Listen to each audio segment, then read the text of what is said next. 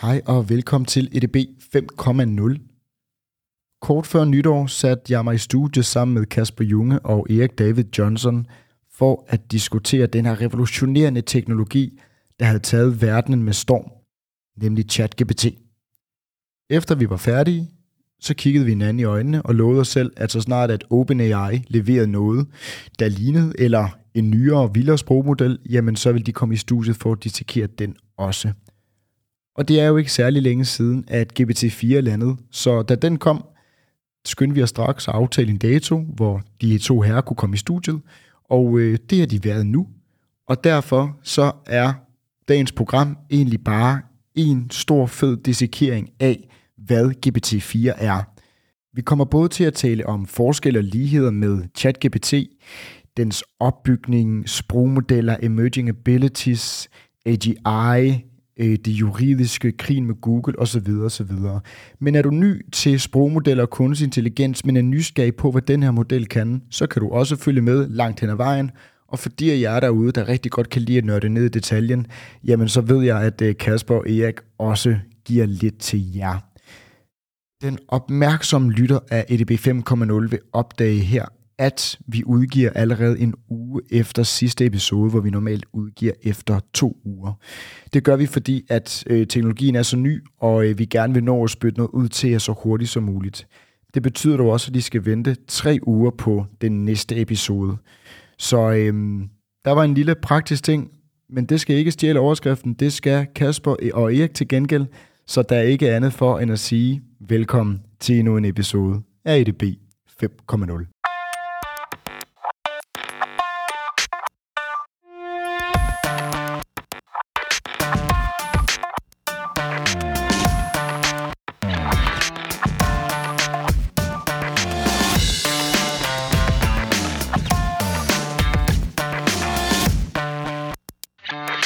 Hej Kasper. Hej Mathias. Hej Erik.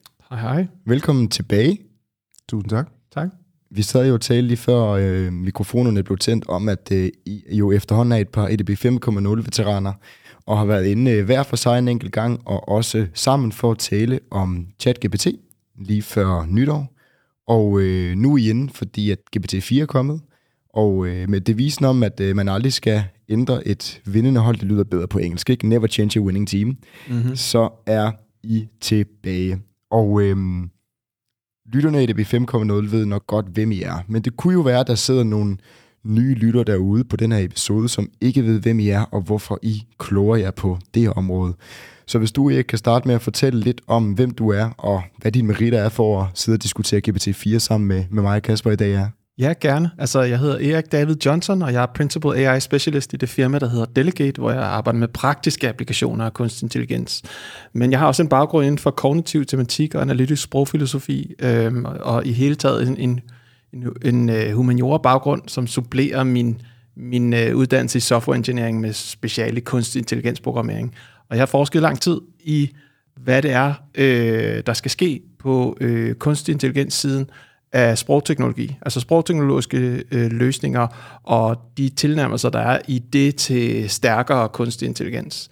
Og det er klart, at øh, det er noget, som virkelig er i spil for tiden, og jeg kan også godt mærke, at der bliver trukket øh, i mig for rigtig mange kanter, fordi at, at øh, min specialviden går lige præcis på sprogteknologi og de begrænsninger og muligheder, som det, øh, det bringer. Fedt. Jamen, øh, det lyder som den rette mand. Kasper, øh, hvorfor sidder du i studiet i dag? Jamen, øh, jeg hedder Kasper Junge, og jeg er uddannet tømmer og elektroingeniør. Hvad så, laver du så her i studiet? Jamen, øh, det skal jeg nu, nu, det kommer til nu her. Hvad hedder det? Ja, udover det, så er jeg formand for Dansk Data Science Community, som er en forening for data science øh, professionelle øh, studerende og entusiaster. Og vi har som mål ligesom at øh, styrke fællesskabet i det danske data science community. Øhm, og så er der sket noget siden sidst også, øh, fordi sidst der arbejdede jeg jo som øh, data scientist på Ekstrabladet, hvor jeg har arbejdet med uh, natural language processing og deep learning og sprogteknologi i de sidste tre år. Men uh, for tre dage siden, der startede jeg et nyt job uh, som machine learning engineer på, hos en dansk startup, der hedder SEO.ai. Hvor vi, uh, tusind tak. Hvor vi hjælper folk med uh, at bruge AI til at, til at løse, eller til at hjælpe, vi hjælper folk med at løse, eller med SEO-arbejdet uh, ved at bruge AI. Fedt. Og øhm, når du siger tre dage siden, så optager vi altså her den, den 5. april. Øhm, så når I hører det, så er der gået et par dage mere. Og Kasper, det er jo lidt sjovt, fordi vi skal jo her senere dissekere Google, Microsoft, og, og det er jo ikke, eller det er jo ikke et Microsoft-produkt, vi skal diskutere det, men det er fra OpenAI, som Microsoft har investeret øh, gevaldigt i og også anvender. Så det bliver også sjovt at, øh, at tale lidt, øh, lidt nærmere om det. Men hvis vi starter der, hvor alle kan være med, og så bare, øh, jeg bare spørger, hvad er GPT-4? Så den nemme version af GPT-4 er den næste version fra OpenAI på de her store sprogmodeller, som øh, har højere performance. Og der er nogle bestemte ting, der udmærker sig øh, ved den.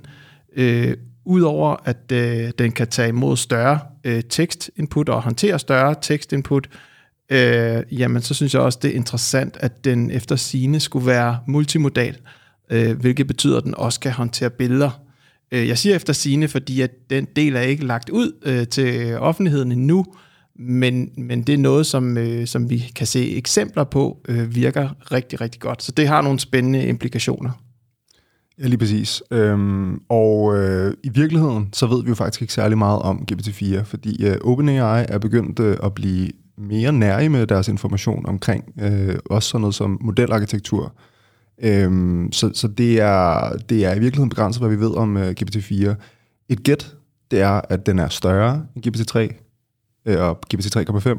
Øhm, og ja, så har den det her, øh, hvad hedder det, billede, den her billedkomponent, hvor at den altså, øh, så vidt vi kan se på videodemoerne og Word on the Street og deres tekniske rapport, kan den ligesom øh, forstå billeder. Altså den kan ligesom, lige så vel man øh, kan give tekst til den, så kan man også give den billeder.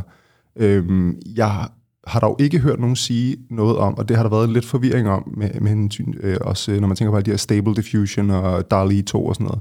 Så vidt jeg ved, så kan den ikke generere billeder, men den kan i hvert fald øh, ligesom forstå billeder øh, og, og bruge det i sin behandling af tekst og sprog. Så vi er stadigvæk lige nu i en lidt mystikperiode, øh, hvor vi ikke helt ved, hvad den kan, og hvad den udvikler sig til at kunne måske allerede i morgen. Det kan man godt sige. Fedt. Det var jo lidt det samme, vi fandt ud af med ChatGPT for Erik, da vi optog sidst her i øh, juledagene i 2022. Der, øh, der udsatte du ChatGPT for Turing-testen, som den fejlede, og jeg tror en måned efter på LinkedIn, så skrev du, at nu bestod den altså. Så det går ret hurtigt i den her verden. En, en lille rettelse, så, så, øh, så er der en mere avanceret version af den standard Turing-test, som hedder Winograd-skemaer, hvor at øh, modellen er nødt til sådan, at udføre en form for forestillingsevne for at kunne besvare spørgsmålet. Øh, og det, øh, det var ret interessant at se, hvordan at den øh, ikke kunne det til at starte med, og så efter noget tid, så kunne den godt. Øh, og min egen refleksion var, at jeg har født den med det her mønster ganske mange gange, og det er der nok også andre, der har, og så har den lært mønster. Der er nogen, der har givet nogle mere komplekse Winograd-skemaer, men de, de simple, som jeg sagde, det kommer man ikke til at kunne håndtere, det kunne den så godt. Øh, så komplekst var mønstret øh, i det heller ikke. Og det, og det rejser et interessant øh, spørgsmål, som øh, GPT-4 med sin højere performance, øh, næsten uventet høj performance, øh, rejser, som er, jamen, hvordan ved vi overhovedet, hvordan ved lægemand, at det ikke er menneskelig intelligens, når den, den er så god? Fordi der er ingen tvivl, GPT-4 er en utrolig stærk øh, sprogmodel, og jeg har også nogle eksempler med på nogle diskussioner, jeg har haft med dem, som, med den, som forklarer, hvor, hvor stærk den er. Fedt.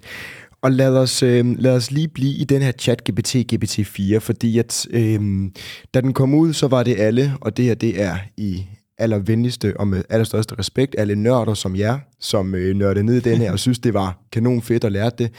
Øh, lige pludselig blev det til allemandseje, det var i TV-avisen, og alle i Danmark begyndte at tale om den her. Genstart lavede jo en ganske forfærdelig episode, hvor de sammenlignede med Frankensteins monster og fik det til at lyde som om, at det var øh, robotterne kommer, og vi skulle frygte den, den menneskelige maskine, som, øh, som de kaldte den. Og jeg har set på diverse sociale medier, at folk skriver, nu kommer ChatGPT 4 og ChatGPT 3 og ChatGPT 3,5 og GPT 5, og den bliver kaldt en masse ting for folk, der ikke øh, nørder ned i det her og arbejder med det. Så hvad er forskellen fra ChatGPT til GPT-4? Og hvad er øh, sammenligningerne måske også? Det er sjovt, fordi at, øh, da GPT-4 kom ud, der øh, havde folk, altså inklusive mig selv, som ligesom havde det her ChatGPT Plus, altså havde købt adgang til ChatGPT, havde fik adgang til at bruge GPT-4 i øh, ChatGPT-interfacet. Og den umiddelbare, eller den umiddelbare forskel, som jeg vil våge på, at de fleste ligesom har lagt mærke til, sådan den mest øh, indlysende, eller sådan mest øh, ja, indlysende forskel er, at den er meget langsommere end, øh, end øh, GPT, den gamle ChatGPT. Ikke? Um, så det er i hvert fald en forskel. Men, men hvorfor er den det? Burde den ikke være hurtigere? Erik sidder og taler om bedre performance lige før, og hvis jeg bare hører performance, så tænker jeg, så burde den da være hurtigere. Altså en af tingene kunne være, at den også er multimodal, så den har det i sig, men noget andet kunne også være, at det er en større model. Øh, og derfra har det været svært ved at se ind i den. Øh, den er ikke åben, øh, sådan som man er vant til. Øh, hvilket jo er super ironisk, når de hedder OpenAI, og de kører på, øh, hvad hedder det, Googles øh, transformer-arkitektur fra 2017, og havde, havde ambition om, at, at det skulle være forholdsvis åben, ikke? Ja. Men den er langsommere end ChatGPT. Det er den, men, ja. men jeg har ikke kaldt jer i studiet for at tale om en model, der er langsommere end ChatGPT, kan jeg så lige understrege. Så der må være nogle flere forskelle. Jamen det er også det, der er sjovt ved det, fordi, øh, og det, det er derfor jeg øh, laver joke lidt med det her, det er fordi, det er faktisk den første oplevelse, man har. Den første øh, store forskel, man oplever, det er, at den er meget langsommere. Og fordi øh, den er meget større, som Erik også siger. Øhm, og i virkeligheden, så tror jeg, der er mange, der ligesom har svært, haft svært ved sådan at lige med det samme at opleve sådan den helt konkrete forskel i kvaliteten af genereret tekst. Øhm, men det er jo også på en eller anden måde, fordi det er et ret fluffy begreb. Ikke? Hvordan måler man, og det er jo i virkeligheden også et problem, som øh, folk, der forsker i det her øh, felt, kæmper med. Hvordan måler man kvalit- altså sådan kvantitativt kvaliteten af genereret tekst? Som jo er kvalitativt. Øh, ja, som man jo egentlig på en eller anden måde vurderer kvalitativt. Ikke? Det, er jo, det er jo noget, man i, altså, øh, oplever på en eller anden måde. Og så når man har siddet og chattet lidt med GPT-4, så begynder man at, øh, altså ligesom at for, fornemme, at jamen, den fatter faktisk nogle ting, som den anden ikke gjorde. Altså, og det er det, der er sjovt men når man begynder at interagere meget med de her sprogmodeller, og også begynder at arbejde med dem og udvikle med dem, så begynder man at få en eller anden fornemmelse for, hvor deres øh, reasoning-grænser går. Øh, og der tror jeg, at dem, som har øh, siddet og rodet længere, længe med GPT-4, og ligesom har switchet mellem de to, øh, vil prøve at, eller ligesom vil opleve, at der er en eller anden form for dybere forståelse af tekst og sprog. Jeg er fuldstændig enig. Det var også min, min første oplevelse, var, at det, det var nogle meget dybere svar, øh, som jeg blev øh, præsenteret for. Jeg oplevede også, at øh, hvis man gik ind på moralsk øh, problematiske emner, øh, sådan lidt kontroversielle emner, så, øh, så i stedet for at man bare fik en hård øh, nedlukning, så var der lidt mere nuanceret, øh, hvad, det, hvad man fik tilbage. Men derudover, så, så kan vi jo også godt kvalificere de her modeller efter at, at stille dem over for helt almindelige opgaver, som vi mennesker vi bliver udsat for. Og der har man jo øh, forskellige tests, øh, som vi alle sammen kender, som vi har prøvet øh, modellerne af på. Øh, GPT-4 har for eksempel bestået øh, The Bar, som det hedder på engelsk, altså den her øh, eksamen, man skal igennem for, for at være advokat. Øh, og den har også øh, bestået andre prøver og klaret sig bedre end, end andre modeller tidligere har gjort. Og det er ikke sådan, at GPT-4 er bedre til alting end alle andre modeller, men, men over the board, er sådan, og som en helhed, så, så, så mener jeg, at det er den stærkeste model, som er øh, altså offentliggjort på en måde, hvor vi kan teste den øh, lige nu. Og, og det er imponerende resultater. Hvis jeg skal give et, et lille eksempel på noget, øh, som jeg brugte den til, så, så bad jeg den om at rollespille, at den var øh, den her østriske sprogfilosof Ludwig Wittgenstein, som jeg har brugt øh, mange, mange år på at forstå i dybden og så skulle den teste mig, om øh, jeg var værdig til at være hans elev. Øh, og så, så fandt den på fem spørgsmål, som jeg besvarede, og det var cirka en, en, en halv til en hel side hver besvarelse, hvor den svarede meget øh, øh, detaljeret på, om det var et godt svar, hvad der var godt og dårligt ved det, og den drev mig selv frem og sagde, nu skal du svare på næste spørgsmål, og når vi var færdige, så fik jeg også den, dens endelige vurdering, altså hvor den legede, den var Wittgensteiner, og den gav mig en, en vurdering af, om jeg var værdig til at være hans elev, og, og det jeg fandt ud af, det var, at du ved først, hvor stærk GPT-4 er, når du prøver at udfordre den på noget, som du selv er ekspert i. Men hvad kan vi bruge det til? Udover at du synes, det er meget sjovt, fordi du har nørdet øh, den østiske filosof, sprogfilosof. Jamen, jeg kan næsten ikke overskue alle de muligheder, øh, som der ligger øh, både i, i, øh, i ChatGPT som helhed, men også i, i GPT-4 i kraft af dens øh, endnu stærkere performance og dens multimodalitet, altså den også kan forstå øh, billeder, Øh, altså, øh, man kan lave analyser, man kan lave perspektiveringer, øh, man kan lave essays, det er også det, der gør, at den er forbudt i, i visse skoler osv., Øhm, og, og øh, man kan bede den om at udføre en plan, øh, eller komme op med en plan for en, og så gå i detaljer med hvert skridt. Øhm, men det, jeg synes er rigtig spændende, det er sådan fremtidsudsigterne i den her multimodalitet, altså hvor den kan håndtere billeder. Fordi det, der forestiller jeg mig, at næste skridt på vej mod stærk kunstig intelligens øh, kan, blive, kan blive opfyldt, som er, at den kan træde ind i konteksten sammen med os og, og få billeder af, hvad er, det, vi, hvad er det, vi kigger på her i, i virkeligheden, den her situation, vi står i, hvad, hvad sker der i den, og så deltage i situationen. Jeg er jo hvis jeg lige må bryde den her, jeg er jo meget nysgerrig på, og jeg har ikke kunne finde ud af det, og de er ikke meget særlig åbne med det, men hvordan de ligesom har sådan rent prætræningsmæssigt, og hvordan, øh, nu bliver det måske lidt nørdet, så vi, jeg afslutter noget rimelig hurtigt, men hvordan de har prætrænet den på de her, altså hvad, hvordan har de trænet den til at forstå billeder?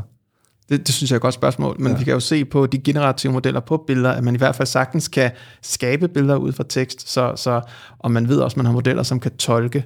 Men det, der er interessant ved det, der kommer ud af øh, GPT-4's analyser af billeder, er jo, at den fortsætter på den her line, lineære historiefortælling, som vi deltager i øh, som mennesker, når vi prøver at, at disk- diskutere og spare med hinanden om forskellige emner. Så når den ser et billede af en, en, en robot, der ligger skråt i luften, og man spørger, hvad sker der på billedet, så siger den, at robotten er ved at falde. Mm. Det, det synes jeg er super interessant, så det, det, den, den trækker helt klart på noget i sprogmodellen, ved siden af bare analyseret billede isoleret. Det, det, det synes jeg er rigtig spændende og rigtig stort potentiale. Og vi ved jo, at bare lige for et input, øh, vi ved jo, at øh, for eksempel sådan noget som Stable Diffusion og DALI og Midjourney og sådan. Og bare lige for god ordens skyld, Stable Diffusion, DALI og Midjourney, hvad er det? Det er de her modeller, som, øh, hvor man kan skrive noget tekst til dem, og så genererer de et billede af det tekst, man har skrevet. Og nogle af dem har OpenAI også lavet, ikke? Jo, de har lavet den, der hedder DALI 2, som de også sælger i, via et API. Men hvad hedder det? Hele datagrundlaget for det, for, for den type modeller, er jo tekst-billede-par, som man sikkert også har fundet på nettet. Altså, der er måske en lille caption til et billede, øhm, og så tror jeg bare generelt, man har taget billeder, billede, som er tæt, tæt på, eller tekster, som er tæt på billeder på internettet. Altså sådan, der, datagrundlaget er, øh, koblingen mellem billeder og tekst er ligesom det, der man kan ligesom scrape sig frem til på nettet. Ikke? Så må ikke også, de har brugt det på en eller anden måde til GPT-4. Det kunne det jeg forestille mig. Det vil jeg næsten tro, og, og det, det lægger også op til nogle helt utrolige øh, anvendelser, mulige anvendelser, som jeg kan se i fremtiden. Jeg ved ikke, om det er det, vi skal snakke om nu. Det kan du, det kan du stikke tilbage til, øh, Mathias, hvis det er. Men det, det skal vi i hvert fald snakke på et tidspunkt. Hvad betyder det for, hvad, hvad vi kan i fremtiden, at, at vi begynder at få, få det visuelle med, ikke? Ja, jeg er simpelthen så glad for, at jeg er to i studiet, fordi Kasper, du har også uh, din egen podcast ved siden af. Erik, du, uh, du er også frisk på at tage lidt agenda og styrestok, så jeg håber bare ikke, I begynder at stille mig spørgsmål, så skal det nok gå. Så så længe vi kan holde os til det, så er I velkomne til at foreslå uh, agenda og køreplan. Um, ellers så, um, så lad, os se, lad os se, hvad der sker. Nej, Godt. Uh, nu blev jeg næsten hyldet helt ud af den. Uh, Undskyld. Lad, nej, øh, lad os tale om, øh, noget, jeg vil gerne dykke ned i noget det, du siger. Du siger, Erik, at man kan bruge den til at lave essays også. Øhm, og det er jo noget af det, vi ser lige nu er øh, et, et kæmpe udfordring på mange skoler, at vi ved ikke, om eleverne har fået øh, ChatGPT eller GPT-4 til at skrive deres stil af essays, fordi at de kan skrive den lige så godt, som øh, elever i hvert fald på gymnasieniveau kan. Øh, og nok også på universiteter, vi kan se på GPT-4, så kan den også bestå the bar. Det har ledt til, at eksempelvis Italien som land har øh, bandet øh, GPT-4 i sin, øh, i sin brug. Jeg ved ikke, om det er ChatGPT eller GPT-4, de er bandet. Det er en af de to. Og øh, skoler banner den, Aarhus Universitet har bandet den, osv. Da jeg gik i 5. og 6. klasse, der fik jeg at vide af min matematiklærer, at vi ikke måtte bruge, vi skulle lære at regne uden lommeregner, fordi vi ikke altid ville have en lommeregner på os. Det gik ikke mange år, så lå den fast i lommen, og øh, i dag, der ved jeg ikke, hvad man lærer, men jeg ved i hvert fald, at man har en lommeregner tilgængelig hele tiden. Hvordan er det her med øh, de her generative AI-modeller, der er så stærke?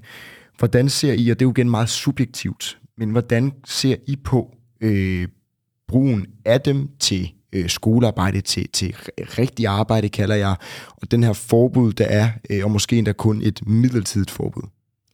Jamen altså først og fremmest, så er der jo, øh, OpenAI har jo ligesom gjort, ved at gøre ChatGPT tilgængeligt, øh, ligesom vist værdien af den her helt åbenlyse, som efterhånden er meget åbenlys, øh, brug af de her sprogmodeller, nemlig den her chat-funktion.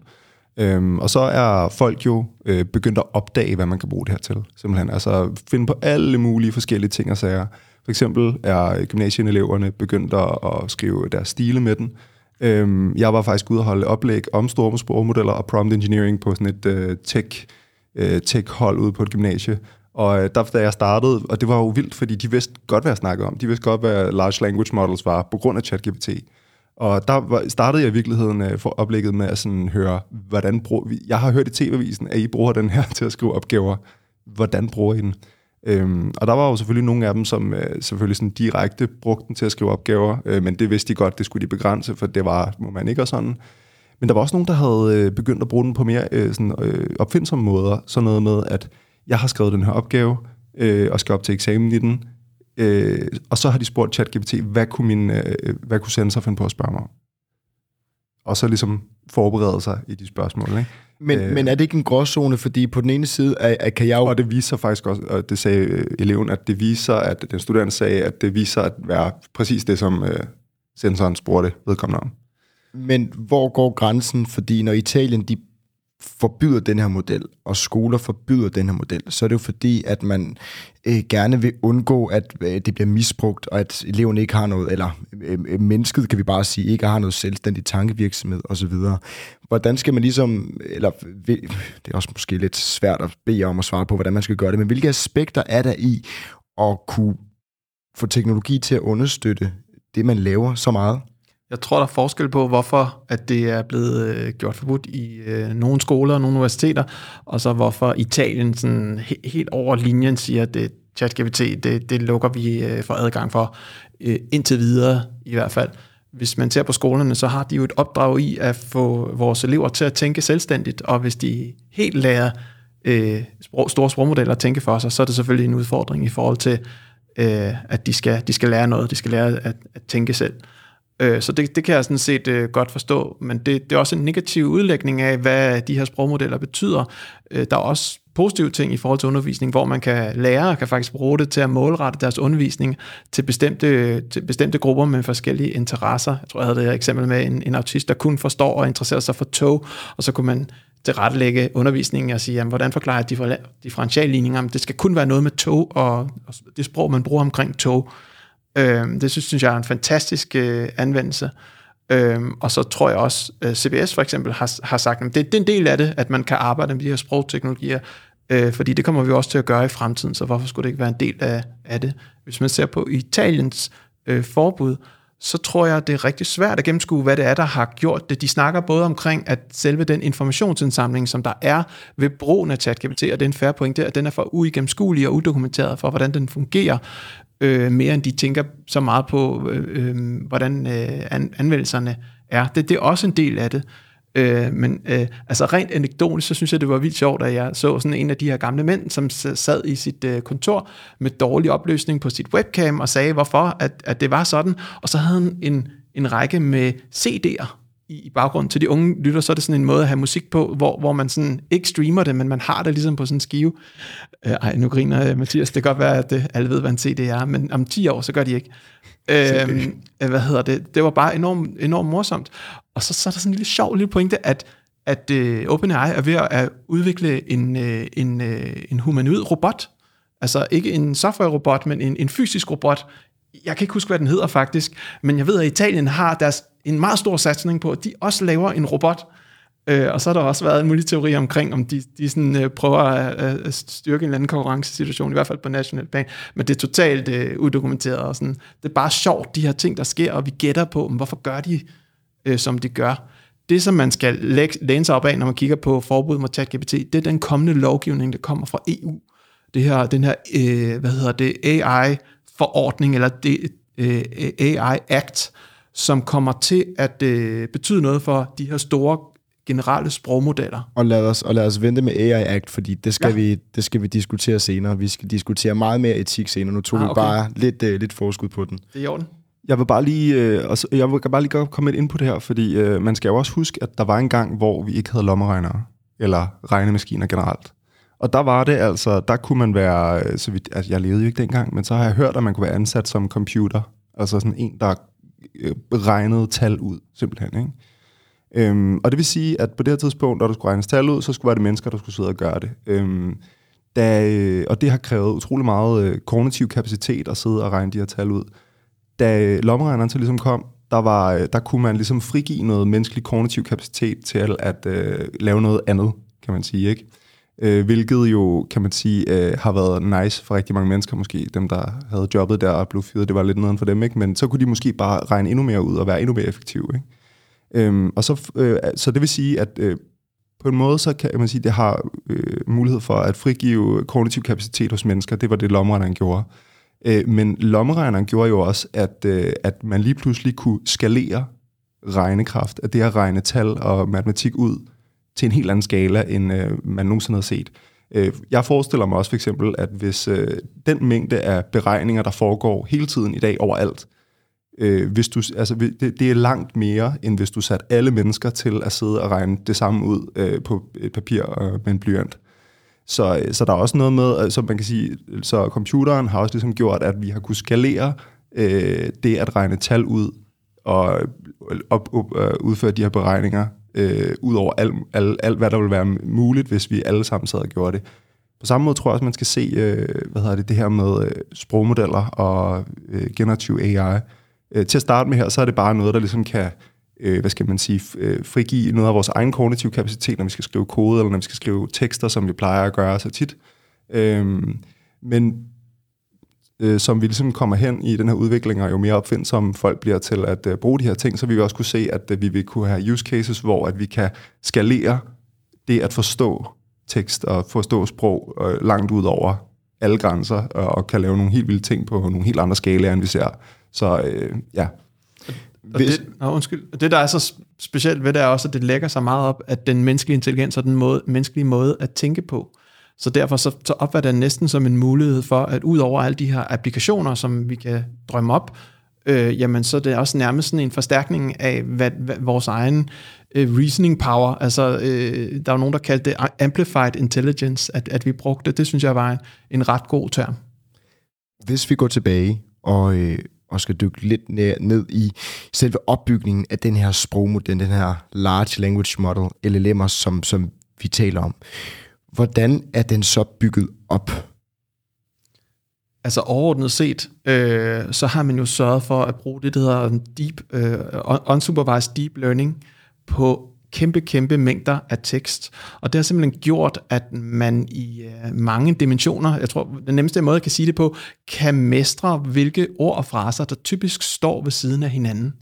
Ja, og hvis du lige hurtigt kan give øh, dem, som ikke er øh, bekendt med supervised, unsupervised, self-supervised og hvad de ellers hedder, øh, unsupervised learning øh, for den almindelige lægemand, ja. hvad er det? Jamen, så slipper man ligesom den her løsning løs på en masse data, og det er ikke sådan, at man har Øh øh, øh, øh, tilrettelagt nogle meget specifikke træningseksempler med input og output, hvor man skal finde løsning, den, den mønster, der er mellem input og output øh, som man for eksempel gør med billedgenkendelse, hvor man har en masse billeder, og så er det markeret, om det er et ansigt eller ej. Så kan man give det som eksempler, og så øh, kan den lære mønstret. Unsupervised learning bliver mere sluppet løs. Ja, og det du lige nævner, det, det, det, det er supervised, supervised learning. learning. Ja. Yes. Unsupervised learning, det bliver mere sluppet løs på en masse data, og så, så, øh, så, sørger, man, så sørger det for, at, at, det, at vi får kortlagt forbindelserne.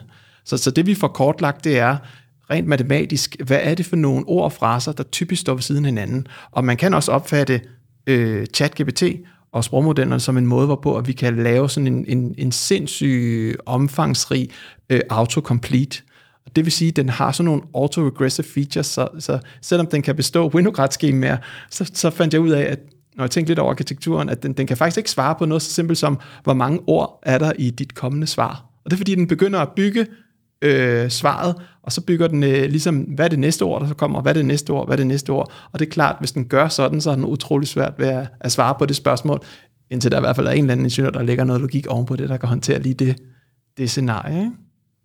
Men spørgsmålet er, om mennesker ikke også ville have svært ved det, hvis ikke de havde lov at tænke det først. Absolut, vi er jo øh, også lineære i vores forståelse. Ja, på ja, hvis jeg skulle svare på det spørgsmål, så skulle jeg jo først tænke et svar, og så skulle jeg op i hovedet tælle, hvor mange bogstaver der vil, eller hvor mange ord der vil være i det, og så vil jeg sige det. Ikke? Hvor at øh, når GPT-4 tænker, så, så outputter den jo tekst, ikke? Jeg vil, jeg vil som menneske reflektere over det sprogspil, det er opstille nogle regler i mit hoved, som er, at antallet af ord øh, skal svare på det, jeg siger, og så uden at have tænkt over, hvad mit svar skal sige, så har jeg ligesom fundet en logisk løsning, hvor jeg bare vil sige et. Så har jeg jo svaret rigtigt på, øh, på spørgsmålet, ikke? Sådan er vi så jeg tror, jeg tror godt puha, vi er, vi er meget, Kasper og jeg, for det, for det, jeg vil ønske, vi havde YouTube-video på, for det jeg ikke sagde det her, der, der, blev det, øh, der, der blev der stille i studiet. Giver det ikke god mening? Jo, jo, det gør jeg, det, jeg tror det gør bare, det. Jeg tror bare lige, jeg faldt hen, bare lige, ja. bare lige et halvt, bare to sekunder eller et eller andet, og så fanger Okay. jeg den ikke lige. Ja. Nej, men det er, det er kanon. Vi kom fra øh, en masse data, som er, er, er trænet via noget unsupervised learning. Ja, der er mere i det. Jeg tænker, der er, der er lidt flere steps på. Kasper, kan du måske tage den herfra? Jamen, øh, altså, der er også, jeg kan godt lide at kalde det her, der, det er, man kan sige, der, det er både øh, unsupervised, men jeg kan godt lide at kalde det self-supervised learning, øh, fordi at, Er det, er det anderledes for unsupervised? ja, men det, jeg tror, man kan sige, at self-supervised er en undergenre af unsupervised learning, så det er måske lidt mere specifikt omkring, hvad for en type af unsupervised learning. Self, men altså, der, der, der, er, der er sikkert også mange, der er uenige om det, så det er sådan ikke helt veldefineret. Men, øh, men det som øh, den jo, altså det, det man kan sige, øh, som man gør i self-supervised learning, det er, at man har en masse data. Der skal være et eller andet datagrundlag, der skal være et hav af data. Og der har vi jo øh, det fantastiske internet, som øh, indeholder rigtig meget øh, tekst især. Øhm, og der er øh, opgaven ligesom bare ligesom at sige, øh, jamen nu, nu har vi alt det data, så fjerner vi noget af det, og så prøver vi at gætte det, der mangler, agtigt, kan man godt sige. Ikke? Øh, og det gør man så bare på en, en vanvittig skala, og så sker der nogle vilde ting. Øhm, og det er jo interessant, fordi der er jo mange, der har rodet med det her længe, og har prøvet at løse den her opgave med at gætte det næste ord i en sætning, og så ligesom prøve at hele tiden at træne modeller, der beregner sandsynligheder for, hvad det næste ord er, og på den måde kunne generere tekst. Øhm, men men, men i, i lang tid har man rodet nede i en eller anden form for skala, i, øh, og når jeg siger skala her, så mener jeg modelstørrelse, altså antal af tal, der ligesom repræsenterer den her model hvor at man ikke har kunne se, hvor, hvor man ikke har kunne se nogle særlige imponerende resultater. Øhm, og så har man ligesom bare fundet ud af, at øh, de bliver altså bare bedre og bedre, jo større man laver dem. Øhm, og øh, hey, nu har vi ikke flere GPU'er. Øh, skal vi købe nogle flere og prøve at træne dem større osv.? Øh, og det var også noget, som øh, OpenAI blev kritiseret utrolig meget for, at det var noget kedelig forskning, de lavede, fordi de skruede jo bare op for antal GPU'er og så videre. Ikke? Men det har altså bare vist sig, at, øh, at der sker nogle ting, når man gør det. Øh, og det i sig selv er en form for forskning, det her med at skalere det op. Det er jo også i øvrigt en, øh, en ingeniørkunst at gøre det der. Det er ikke nemt at træne modeller på den her skala, og det koster mange, mange millioner dollars. Øh, men der opdager man ligesom bare, at, at, at de, får, de her modeller får det, man kalder emergent abilities. Altså de, de, der opstår ting, øh, når man skalerer datamængder og modelstørrelse op. Øh, der opstår simpelthen øh, de her emergent abilities, som jo er defineret ved, at man Øh, altså en emergent ability er noget, som en sprogmodel ikke kan, men som opstår lige pludselig, ud af, sådan, som nærmest ud af det blå. lyder meget i, abstrakt. I, i, I takt med, at øh, øh, modelstørrelsen øh, skalerer. Den, den kan noget, som, som dem, der har lavet den, egentlig ikke havde forventet, at den ville kunne. Lige præcis. Og, altså, du kan forestille dig, har man en sprogmodel, den, så er den, den er ikke i stand til at løse en opgave. Så gør man den lidt større, den er ikke i stand til at løse en opgave. Så gør man den lidt større igen, eller meget større igen måske. Og så er der lige pludselig et eller andet punkt, hvor lige pludselig så fanger den det. Så begynder den bare at fatte det, agtigt. Så, så dens øh, forbedring i at løse en opgave stiger overhovedet ikke. Det, den flatliner bare, den er dårlig, dårlig, dårlig, dårlig. Men lige pludselig, når den når 20 milliarder parametre eller sådan et eller andet, så, begynder, så kan man se, så begynder den at fange det. Så den er altså ikke lineær, som du nævner før, Erik, at ligesom vi mennesker, vi forstår tingene lineært, så er emerging øh, øh, abilities i, i, i kvantespring. Nej, det er ikke rigtigt. Den, den, den, den forstår også tingene øh, lineært, så at sige. Øh, det, det der mere, jeg tror det som Kasper mere taler om, er, at, at det, det er som om, at vi når et eller andet kritisk punkt, hvor når vi når over det i træningsmængde øh, og modelstørrelse, så kommer der ligesom noget, noget en performance, øh, eller måske også bare en, en opførsel ud, som man ikke øh, havde forventet. Men vi, vi var faktisk lige ved det der med, at, at den bruger øh, unsupervised eller self-supervised learning. Øh, det, der er jo mere i, øh, hvordan, hvordan, nu spurgte du, hvordan det er stykket sammen. Ikke? Så oven på det kommer der jo en, en, en fine-tuning øh, af, af modellen, hvor man bruger det, her, det, der hedder Reinforcement Learning Human Feedback, øh, hvor at man meget, meget groft sagt øh, siger, jamen vi får nogle mennesker til at øh, vurdere øh, fire forskellige øh, forsøg på at løse øh, forskellige opgaver, og så rangerer de, hvad for nogen, der var bedst. Øh, og, og det kombineret med en transformer-arkitektur, som er noget øh, forskning, som Google har lavet øh, tilbage i 2017, øh, gør, at, øh, at, at, den, at den performer så godt. Den her transformer-arkitektur bliver stort set bare brugt til ligesom at vurdere, hvad er det for nogle ord, øh, i det, vi har haft indtil videre, øh, som er mest udslagsgivende for at forudse det næste år. Det er det, det, det, som det kan. Og ovenpå alt det, der har vi så nogle guardrails og nogle sikkerhedsforanstaltninger, som siger, uh, hvis der er nogen, der skriver bombe, så, så er der et eller andet standardsvar, vi fyrer sted, og så lukker vi af for, hvad med modellen ellers ville have sagt. De her komponenter, det, det er det, der, der ligger inde i ja, både ChatGPT, øh, som findes i version 3, 5 og 4 og så videre. Og øh, nu nævner du performance nogle gange, og det skal vi også tale lidt om. Øh, og det, jeg kan forstå på jer begge to, det er, at I, I ret hurtigt kan blive trætte af, at performance kan blive ret ukonkret. Så når I bliver ved med at sige, at den her model, den performer så godt, hvordan kan man se det, og hvad er god performance? Fordi Kasper, du starter jo egentlig med at sige, at den svarer langsommere. Kan man ikke også argumentere for, at det er et performance-parameter? Jeg synes, det er en, en god pointe, du, du bringer, ned, bringer der, at uh, performance, altså hastighedsmæssigt performer den jo dårligere end de tidligere modeller, øh, fordi den er meget større. Det man mener med, at øh, den performer øh, bedre, øh, når man siger det, øh, det er, at den forstår sprog bedre. Altså den er simpelthen i stand til at løse flere sproglige opgaver, som man udsætter den for.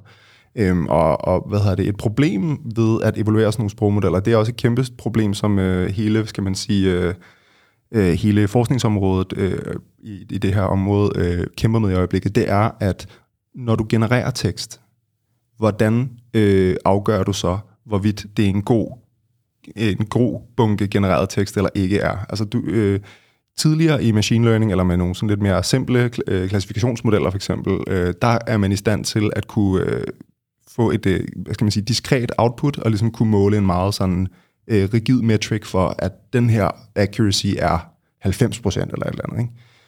Det er lidt sværere i, øh, i, i, hvad hedder det, i den tekste, i, i tekstgenerativ land, fordi hvordan gør man det? Altså det er jo tekst, det er simpelthen så komplekst, det er så fluffy osv. Så, videre så det man sådan helt konkret gør, det er, at man, øh, man udsætter den for øh, de ting, man nu kan. For eksempel udsætter man den for, øh, øh nu nævnte Erik før her, at den har været i stand til at bestå øh, eksamener, som øh, jeg var, var det øh, advokater, og så alle mulige forskellige typer eksamener, og øh, i, på en bred vifte af alle mulige fagligheder, lige fra lægevidenskab til humanisme, historie osv. osv. Og der er man, øh, en af de typer af test, man er glad for, det er sådan noget som multiple choice, øh, hvad skal man sige, opgaver. Fordi der, har man, der kan man ligesom øh, bede den om at vælge det rigtige svar. Øh, og der viser den, at den, og, og der kan man ligesom få det rigtige svar på en diskret måde, altså på en, en, en måde, hvor det sådan er, er, det er enten 1, 2, 3 eller 4. Det er sådan meget sådan kvantificerbart. Øh, Øh, men samtidig så får man ligesom, øh, så kræver det ligesom, at man forstår øh, selve spørgsmålet, og så svar, de forskellige svar. Øh. Og så er der alle mulige forskellige øh, tilsyneladende, når man ser de her datasæt, øh, ubrugelige opgaver, man sætter den her, de her sprogmodeller til at løse, men som fortæller et eller andet om, hvordan de forstår tekst, og hvordan de forstår øh, semantik osv. Øh, for eksempel sådan noget som Vinograd-skema og sådan nogle ting. Øh, og det, der, der har man simpelthen, der laver man altså bare datasæt i lange baner, og tester alle mulige forskellige mærkelige ting. Øh, og så får man, kan man ligesom, når man gør det med de her sprogmodeller, så kan man ligesom få sådan et, et, et eller andet form for overordnet billede øh, af, hvor god er den her til at forstå tekst. Ja, for det bliver også meget hurtigt en komparativ analyse mellem de forskellige sprogmodeller, og, og virkeligheden også mellem os mennesker, ikke? Øh, hvor, hvor, hvad, hvad er typisk en almindelig person, hvad er de, hvor, hvor højt performer de typisk i den her test, og hvor højt performer øh, GPT-4. Øh, det er også ret interessant. Men, men, men øh, hvis vi kommer tilbage til de der, det der emergent øh, behavior, som der var, så, så, så er det noget, man ikke havde forventet, at, øh, at sprogmodellen ville kunne eller gøre. Og, og jeg opfatter faktisk den utrolig høje performance, hvor, det, hvor, hvor vi ligesom også har etableret her i studiet, at man måske er kommet over en anden form for kritisk masse, hvor det virkelig er god øh, og kan nogle ting. Så er der jo også noget adfærd øh, øh, af spore, øh, power seeking og agency, altså sådan noget med, at, at modellen søger ligesom at, at være en agent i verden, øh, der ligesom er, og, og øh, prøve at styre situationen osv. Og, og en af mine konklusioner på, hvorfor, og det, det er meget op i, i forhold til min egen forskning, hvor, hvor jeg prøver at kigge på, hvordan hænger forbindelser i en menneskelig hjerne og det kognitive niveau og sprog og tænkninger og sådan hvordan hænger det sammen, må være, at modellerne er en sådan størrelse, og arkitekturen er så effektiv øh, på modellerne, så de på en eller anden måde mestrer, hvad det vil sige at være menneske. Så, så det, den måde, vi er mennesker på, er reflekteret i vores handlinger, men også i vores sprog om, hvad det vil sige at være menneske. Og, og det sprog, det bliver så øh, til nogle mønstre, som de her meget store modeller på en eller anden måde kan mønstre øh, kan, kan mestre, undskyld. Så prøv at forestille jer, at, at man ligesom er, at vi har øh, selvopfattelse, vi, øh, og, og derved det første, der sker, det er ligesom, at man er klar over, at man er et selv i, i nogle omgivelser, og man får lyst til at, at gøre et eller andet. Øh, og det, det er jo egentlig agency og power seeking, at, at man er en, et individ i verden, og man har lyst til at påvirke sine omgivelser. Så lyder det lige pludselig lidt mindre odiøst, at jeg vil bare gerne gøre en forskel på der, hvor jeg ligesom er, er stukket ind som menneske, Øh, og det, det, det er sådan et helt basalt mønster, hvad det siger at være mennesker. Det begynder vi at se i modellerne. Så, så det er et interessant spørgsmål. Hvor meget emergent behavior kommer vi til at få i, øh, i GPT-5? Øh, og 6 og, og, og 7. Og, ja, og, og er det alle menneskelige træk, som vi har lyst til, at, øh, at, at, at de, øh, de optager og guider os, når de, øh, når de hjælper os? Jeg lover, at jeg kalder jer, når vi laver en, øh, en GPT-5-episode. Men når vi taler om kunstig intelligens, så har man ligesom det her, hvor man siger, men, men verdens kapabiliteter. Og der kan du dele det op i tre. Og den første, det er, at vi er på det, der hedder weak eller narrow AI. Så er det det næste, som hedder øh, General AI, AGI, og så er der ACI, øh, Artificial Strong Intelligence. Og hvor vi lige nu ligger på øh, det der narrow AI, hvor øh, maskinen den genkender det, vi gør, og, og, og gør de ting, vi udfører den om, så er der jo meget diskussion om, hvornår vi når til det næste step, AGI, altså Artificial in, øh, General Intelligence. Kan I ikke prøve at fortælle lidt om, hvad det næste skridt er, og om GPT-4 er på vej derhen, om, om vi kommer derhen?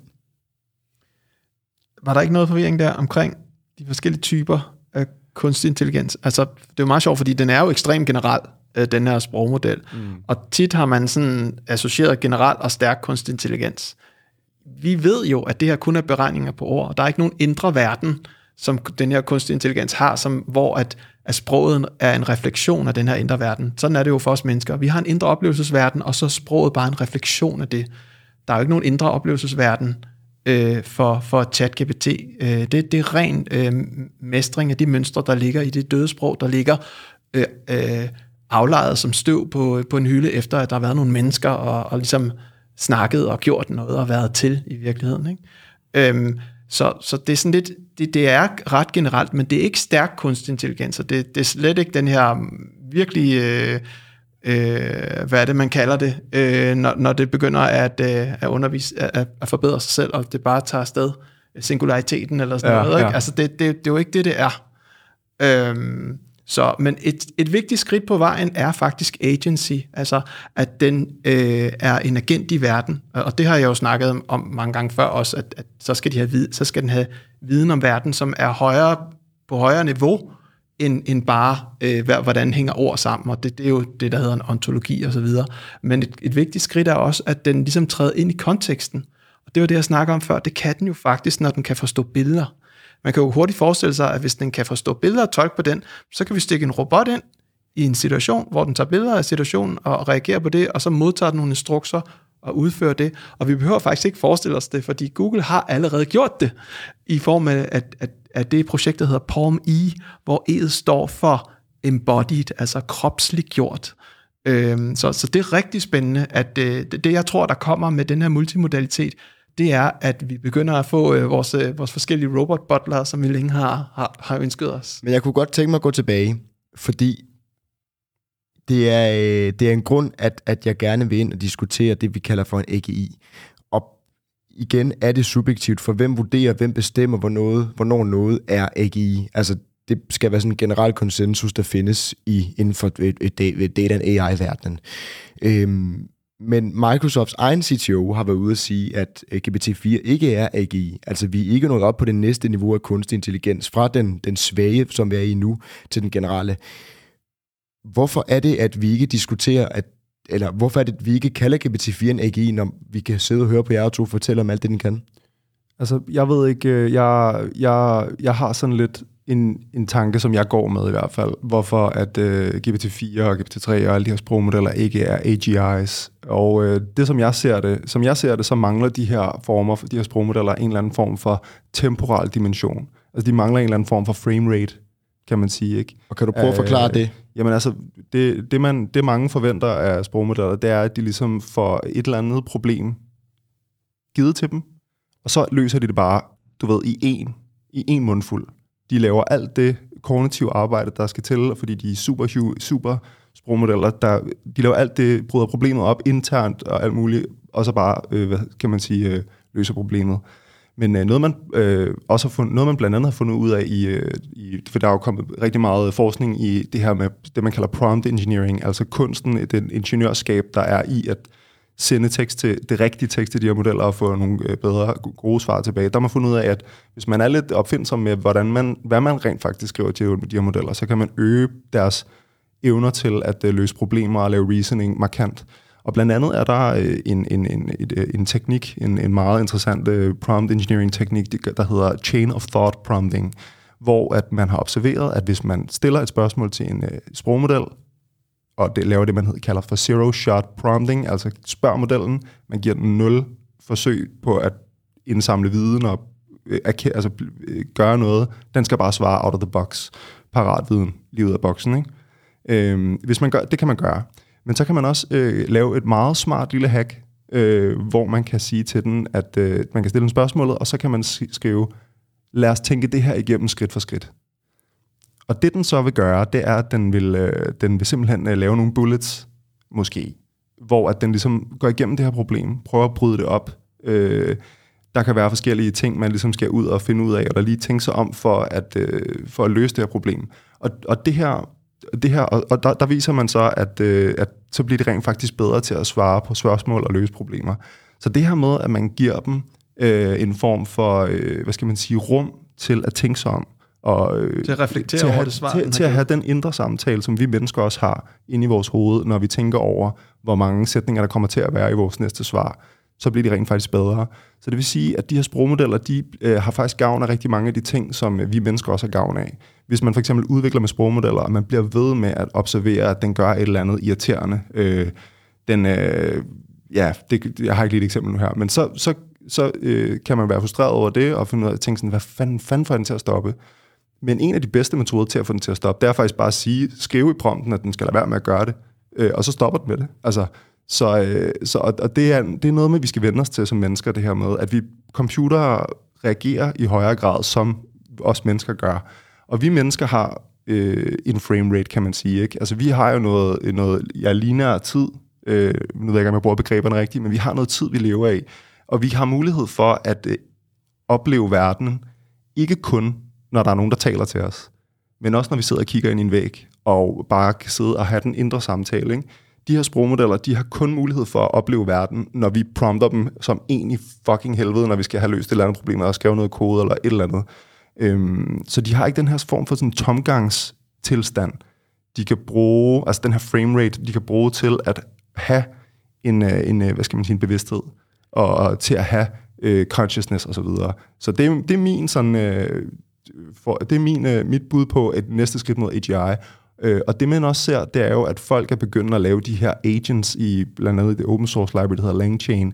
De begynder at lave AGI, øh, eller, eller LLM, Large Language Model Agents, som netop, øh, hvor det er sådan nogle kæder af prompts, der bliver feedet ind øh, i sprogmodellen i sådan nogle kæder, sådan så man netop giver den her form for frame rate. Øh, og det kan jeg snakke i timer om til. Fedt. Og jeg bliver nødt til at afbryde jer nu. Øh, så fik vi vendt øh, AGI, så det er det ikke endnu, men øh, for jeg også har fået talt lidt om, hvad der skal til, for at vi kan komme derhen. Da vi talte sidst sammen om ChatGPT, der var vi igen lidt øh, øh, forvirret, eller vi vidste i hvert fald ikke helt dengang, hvad konkret man kunne bruge det til, hvad forretningsmodellen var osv. Det var meget nyt. Vi kunne gøre os nogle tanker og overvejelser, men vi havde ikke ligesom det endelige svar. Øh, der gik et par uger, så begyndte der at dukke en masse YouTube-videoer op. Øh, get, uh, get rich quick med alle mulige øh, scam schemes, og, og folk de, øh, de kunne lave et eller andet quick fix på at blive, blive rig med ChatGPT. I dag der koster den øh, 20 dollars, hvis du skal have ChatGPT Plus for den almindelige bruger, og så får du adgang til GPT-4 med, og udover det, så har de udstillet deres API, som man kan kalde, og der koster det? 20 cent eller sådan noget per kald? Det kan jeg ikke huske præcis. Det, det er også et interessant spørgsmål, for der, der er jo kommet modeller, som altså er versioner eller kopier, eller hvad du vil kalde det, af de her store sprogmodeller, som, som øh, koster meget lidt eller er gratis, øh, som man kan køre selv. Og det betyder, at priserne på de her øh, tokens, eller hvad det nu er, i de her services for, for, for ChatGPT og, og de underliggende modeller, de er bare faldet, altså de er styrtdykket øh, mere, end man havde forventet. Præcis, men man kan stadigvæk, jeg så et, et, et overblik over øh, alverdens øh, populære applikationer, der har installeret ChatGPT-plugin, øh, hvor de ligesom kan kalde det den vej, og på den måde tjener OpenAI blandt andet også penge. Men ja. der er også sket meget øh, siden sidst, og de er gået fra open source, det nævner jeg selv, til closed source, og det vil jeg egentlig gerne diskutere lidt mere om, hvorfor man har gjort det. Men før vi gør det, så skal jeg bare lige tease derude, at øh, om et par uger, cirka plus minus, der lander der en episode omkring, hvad open source er, hvorfor det er godt, hvorfor nogen gør det, hvorfor man går i closed source osv., så vi kommer til at vente meget mere. Så øhm, det har vi ikke tid til nu, fordi vi er allerede optaget i, i en rumtid. Så lad os bare øh, få øh, diskussionen om, hvorfor man er gået fra open til closed source. Det er faktisk sjovt, fordi at, øh, jeg hørte Lex Friedman podcast, hvis I kender den, med øh, Greg Brockman, som er co-founder af OpenAI. Og det var, øh, det var en episode, øh, podcast nummer 17 i Lex Friedmans øh, serie der af podcasts. Og den var fra 2019.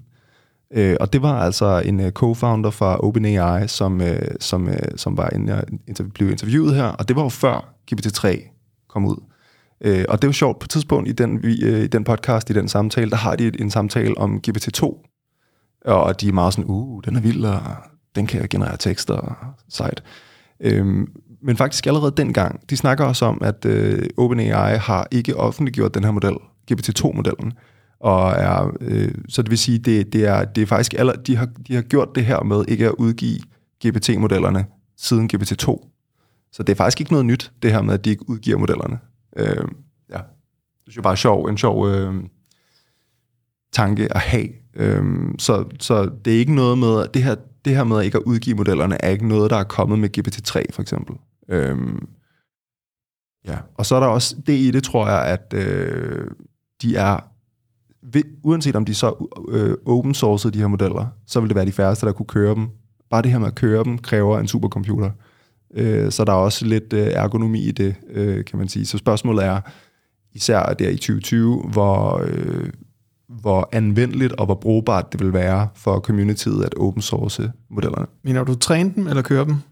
Fordi... Øh... At køre dem og træne dem. Okay, fordi at køre dem... Ja, der, der skal man kun bruge 8, 8 GPU'er, ikke? Der er det, ikke så, det er ikke så voldsomt. Altså, og der er lavet versioner... Øh, Stanford Universitet har lavet øh, Alpaca 7B, øh, tror jeg det var, øh, som, som, øh, som man kan køre på næsten en almindelig øh, personlig øh, computer. Altså det, som jeg nævnte før, der har drevet øh, priserne på de her services ganske voldsomt ned. Ikke? Øh, så det, det sætter en helt ny øh, konkurrencesituation øh, i gang. Øh, hvis jeg skulle svare på spørgsmålet omkring, hvorfor det er mere lukket nu, ja, det er rigtigt, hvad Kasper siger, men, men det, det, der er anderledes ved GPT-4, det er, at man ikke engang vil fortælle detaljer omkring, øh, hvordan, hvordan den er skruet sammen øh, så er der flere øh, holdninger nyt. til det. Det er nyt det der med ja. arkitekturen også ja. begynder at være hemmelig. Ja, og, og, og øh, en, en øh, i stedet for at jeg selv siger, hvad jeg synes, så tror jeg, det er bedre og mere sikkert at sige, at nogen synes, øh, tænker, at det er på grund af en konkurrencesituation, hvor man er i konkurrence med andre sprogmodeller. Det er helt tydeligt, at der er et, et, et, et kapløb omkring at blive den, den bedste og stærkeste sprogmodel, hvor man ikke har lyst til at afsløre alting.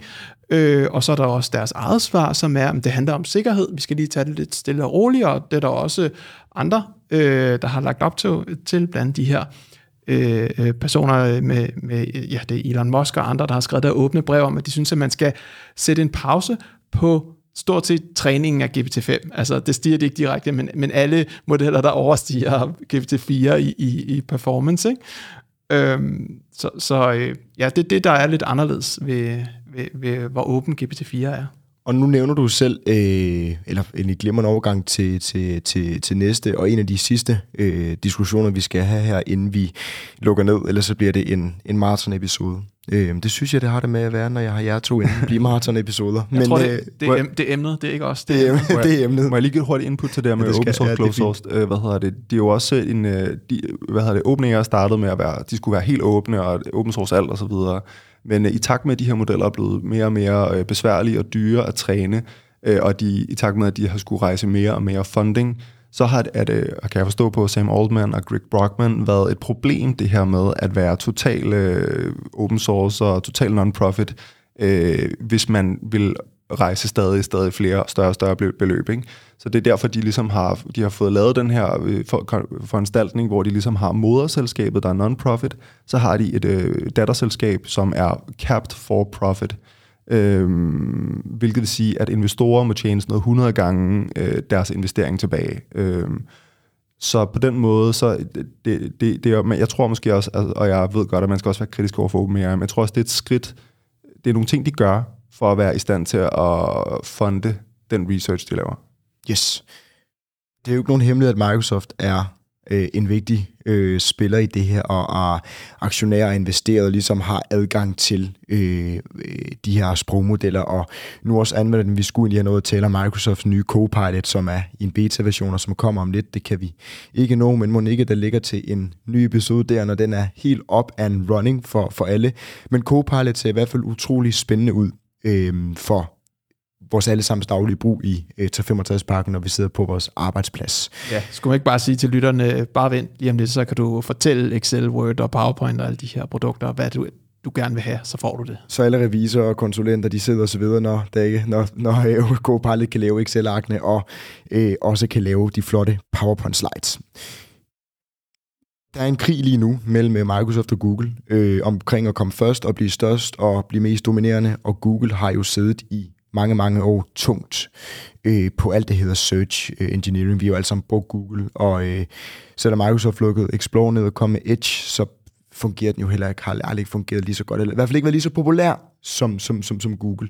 Så hvad sker der lige nu mellem de her to tech-giganter øh, i det her kapløb? Hvordan står Google med deres sparet kontra Microsoft øh, GPT-4 gennem OpenAI? Hvad sker der? Hvem kommer først, og hvem er i, i øh, udfordrende, og hvem er udfordrede?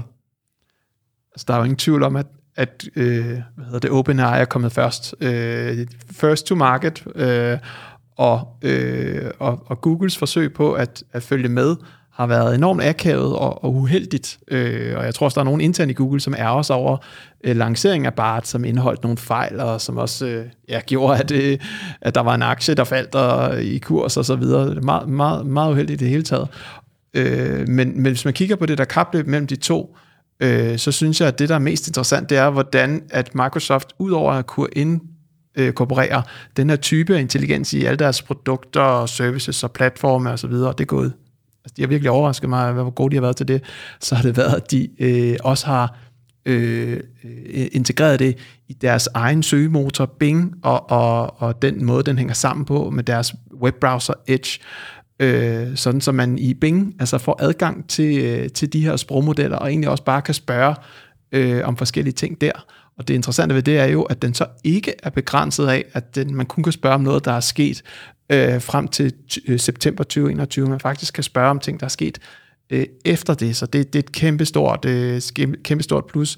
BART til, fra Google er jo først lige kommet, øh, og kun lanceret i UK og, og USA.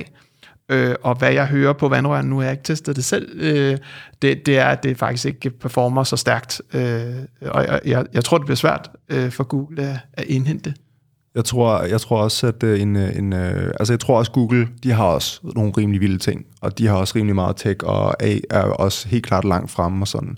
Men jeg tror, at øh, som jeg ser det, så er en af OpenAI's fordele, at de har, fordi på en eller anden måde, så er de her store sprogmodeller en teknologi, som skal opdages. Øh, uanset hvor mange tester og evaluer, evalu, evalu, folk til at evaluere. Som Evalueringer. Eval, evaluører, skulle jeg til at sige. Og evaluere, altså sådan ja, folk, der evaluerer ja. og tester osv., de her sprogmodeller. Uanset hvor mange af dem, som Google ansætter og OpenAI ansætter, så vil de aldrig være i stand til at kunne, skal man sige, øh, udforske alle hjørner af den her sprogmodel, fordi de er så store og komplekse. Så derfor så er øh, en rigtig god måde ligesom at få, øh, få testet dem på, det er at få blæst det op ud til en masse brugere, som prøver jailbreaken og alt muligt med den. Øhm, øhm, Og, og det, er det, jeg, det er det, jeg ser som øh, OpenAI's helt klare fordel, som øh, Google har været langsomme på, fordi de har været nervøse for deres brand og deres omdømme og sådan noget. Der har OpenAI været sådan lidt, kunne være lidt mere, sådan lidt mere øh, guerilla og bare sige, nu åbner vi sgu bare op for det her lort, og så får vi 500 eller million brugere på fem dage og 100 millioner på et eller andet. Ikke? Og det er altså bare en masse data, der rører tilbage lige ned i skuffen på AI og erfaring med at hvad hedder det, servere eller hoste modeller på den her størrelse. Det er så stort et publikum. Det er, det er nogle øh, helt, øh, helt unikke erfaringer, vil jeg våge at påstå, som øh, OpenAI gør sig bare i den kæmpe store brugerskare og alt det feedback, de får for det. Ja, og så er der bare den ekstra kicker, at, øh, at øh, OpenAI i ChatGPT har intro, introduceret konceptet plugins, hvor at, øh, at, at øh, udviklere kan udvikle plugins til ChatGPT som en slags værktøj, den kan bruge, og de stiller også selv med nogle plugins, blandt andet et plugin, som kan kigge på, hvad der er på internettet, og tage det med i, i sine svar. Så så var man lige øh, lukket det hul øh, også, og så er det altså rigtig spændende at, ske, øh, at se, hvad sker der så med alle de her, hvad er det for nogle plugins, der kommer til ChatGPT? Det bliver jo sådan en form for apps, App Store til to store sprogmodeller, hele den platform omkring det, og den en, øh, sådan opfinderlyst, som det vil trigge ind i deres, øh, deres hvad hedder sådan noget, ø, ø, økolandskab, hvad hedder sådan noget? Økosystem. Økosystem, ja. det, det, øh, det, de står stærkt, det er der ingen tvivl om. Men kan man, kan de reelt udfordre Google på øh, den mest anvendte øh, søgemaskine. Kunne man ikke forestille sig, at de så i stedet for gjorde øh, med, med, med plugins og udvikling og økosystemer, ligesom tog den den vej, men, men, men at man så sagde, at altså, vi ved godt, at folk kommer til at bruge Google, fordi at nu har vi brugt Google de sidste hvad, 20 år til at søge, og vi får dem ikke folk til at omstille sig til at bruge Edge. Eller jeg, jeg ved godt, det, her, det er et meget stort spørgsmål. Der sidder folk, der, der, der, der, der spekulerer over det her til daglig i, øh, i store, tunge poster over i Silicon Valley. Men tror I så, at det kunne være en reel mulighed, at, at Edge og Bing vinder frem, måske endda over Google? Ja, selvfølgelig. Øh, jeg, jeg, jeg vil sige sådan, jeg tror, jeg har lidt mere øh, afdæmpet forhold til det. Øh, jeg tror, at øh, man skal ikke undervurdere det er måske lidt biased, når jeg øh, arbejder i SEO.ai, men jeg tror heller ikke, man skal undervurdere den, øh, altså Google, at google noget, det er integreret i selve sproget, og øh, det har været, de har domineret det her marked totalt i ja, hvad de sidste 20 år eller sådan et eller andet. Ikke? Jeg tror ikke, man skal undervurdere den position der øh, i markedet, øh, men det kan godt høre, det, det lyder lidt som, øh, som, som en, en tynd kop kaffe her, når jeg sidder og totalt on siger det. Så jeg tror, men det er også bare fordi, øh, altså, verden bliver ikke disrupted med et fingerknips. Det kommer til at tage tid, det her. Der er ligesom lag af hypebølger, der skal til, for at det kommer helt ud til, til bedstemor og, øh, og bedstefar, ikke? Øh, så, øh, og, og, og sådan nogle ting her sker bare ikke overnight. Altså, der, det er også noget, jeg synes, jeg ser, og noget, jeg synes, man ser øh, blive bekræftet mere og mere. Folk skal også uddannes i at bruge det her. Folk skal finde ud af, hvordan man bruger det her. Jeg kan også huske øh, det øjeblik, hvor jeg fandt ud af, ChatGPT, den kan gøre mig meget hurtigere til at skrive kode, for eksempel. Ja, og så har jeg bare brugt det lige siden, ikke? Men det tog noget tid for mig at komme dertil og ligesom lige løse, du ved, hvordan gør jeg egentlig det her, hvad er det egentlig, ikke? Så, øh, så jeg tror, at, øh, jeg tror, at øh, jeg tror ikke, det kommer til at ske med et fingerknips, men altså, det kommer helt sikkert til at ændre sig, hvordan det her kommer til at fungere. Og øh. Jeg, jeg, tror, jeg tror godt, det kan ske ved et fingerknips, men for en udvalgt demografi. Altså, de unge, de kommer til at gå derhen, hvor det rykker, og de, de er meget, de er meget deres øh, hjerner øh, er har høj plasticitet, og de, de flytter sig bare. Og så tror jeg, der er en point, de er også, øh, også gamle. Nu, nu prøver jeg også, fordi jeg selv er lige er fyldt 45. Øh, vi, vi er jo vant til at gå ind og google, og det gør vi nok øh, et stykke tid. Vi skal virkelig have noget øh, til at flytte os.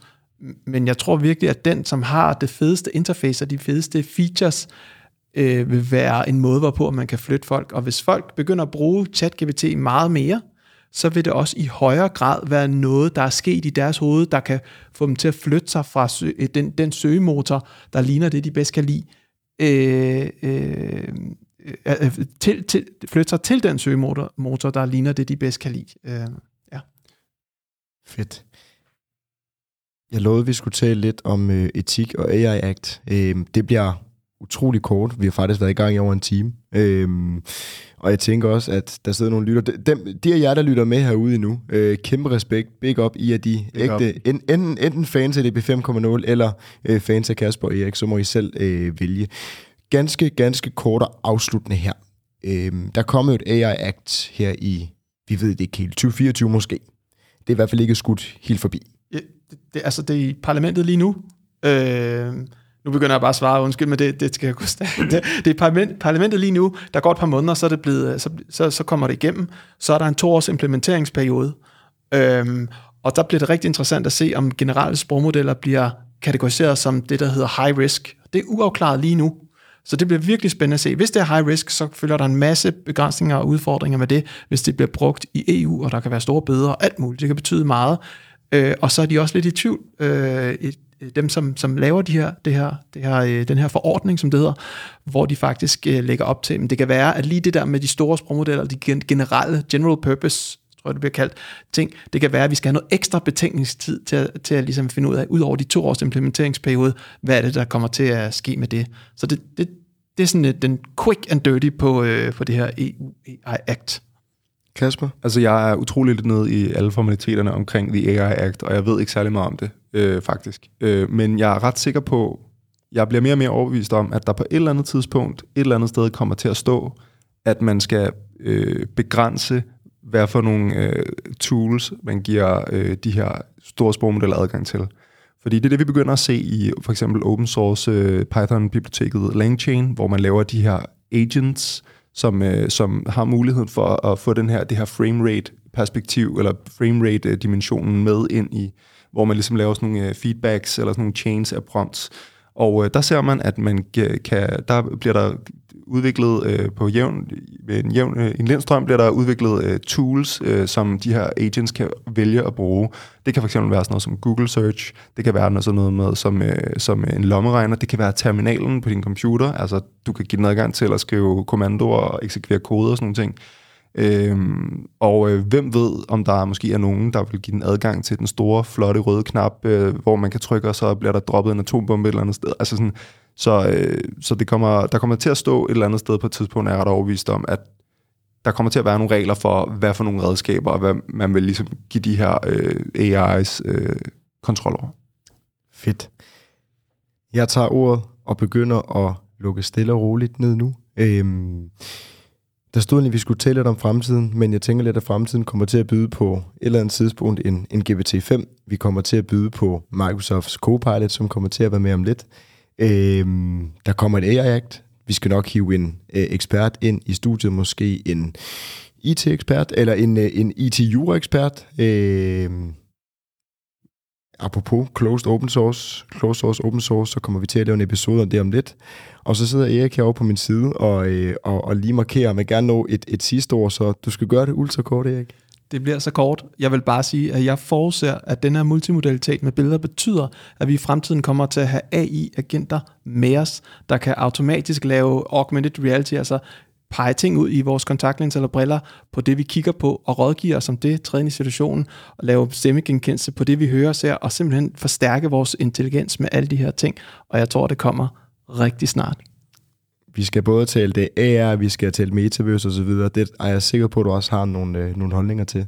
Øhm, så lad os gøre det en anden god gang. Og ellers så vil jeg bare sige uh, tusind tak for uh, The Deadly Duo. Kom i studiet igen. Øhm, det var sjovt. Det var rigtig sjovt. Det var en fornøjelse som altid. Tak fordi I kom. Tak.